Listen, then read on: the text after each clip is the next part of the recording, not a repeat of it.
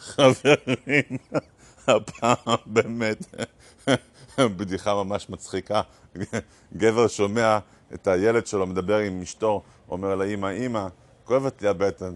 אז אומרת, אמא אומרת, תשמע, כאב בטן סימן שהבטן שלך ריקה, לך תאכל משהו זה יעבור. טוב, יום למחרת, האישה באה אליי, באה אליי ואומרת לו, בעלי היקר, כואב לי הראש. אז הוא אומר לה, כאב ראש, סימן שהראש שלך ריק. עכשיו, זה מצחיק בהרבה רבדים. תשמעו, זה כל כך מצחיק, בגלל זה גם קרה באמת. אני במיטה, חדר חשוך כבר אמצע הלילה, אשתי, טרדם, הגברת באה, מדליקה את האור, מה קרה?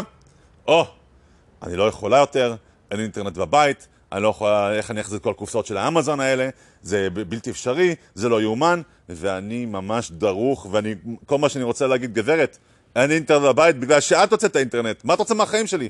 אבל אני, שום דבר, שש, זיפ.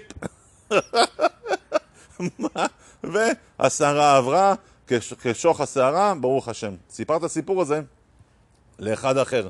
והוא אומר, זה בדיוק מה שאני גם עושה לי עם אשתי. היא גם כן, היא כועסת עליי, למה אתה מביא אורחים לבית בלי לשאול אותי, למה אתה עושה ככה בלי לשאול אותי, מה אתה חושב שאתה, אתה לא תומך בי, אתה לא זה, ואני גם שותק.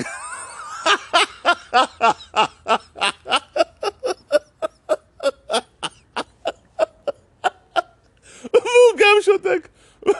ואני מנסה לא לצחוק, אבל זה ממש, זה ממש הבדיחה הזאת, כן? חברים, אם האישה היא כמעיין המתגבר והשתיקה לא עוזרת, סימן שאתה ה... הסיבה שהיא כל כך כועסת, כן? מה קרה בסיפור הראשון שלי?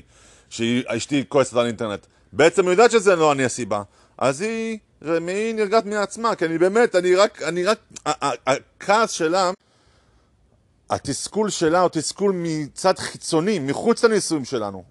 הוא לא תסכול עליי, אני באמת לא קשור לסיפור הזה.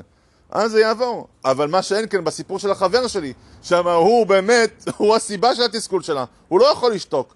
הוא צריך להרגיע, אם הוא יכול, אפילו לשתוק, אבל אחרי זה להגיע, תשמעי, בוא נלך לדבר על זה. אי אפשר לשתוק על דברים כאלה. אי אפשר לתת את הדברים האלה תחת שטיח, אחרת זה מה לגרום? לגרום לעוד בעיות, לגרום לעוד תסכולים, לגרום לעוד איזה, צריכים ב date night, כלומר הולכים במשך השבוע, הולכים, מדברים על הדברים האלה. אישה היא לא יצור לא רציונלי, יש לה רציונל.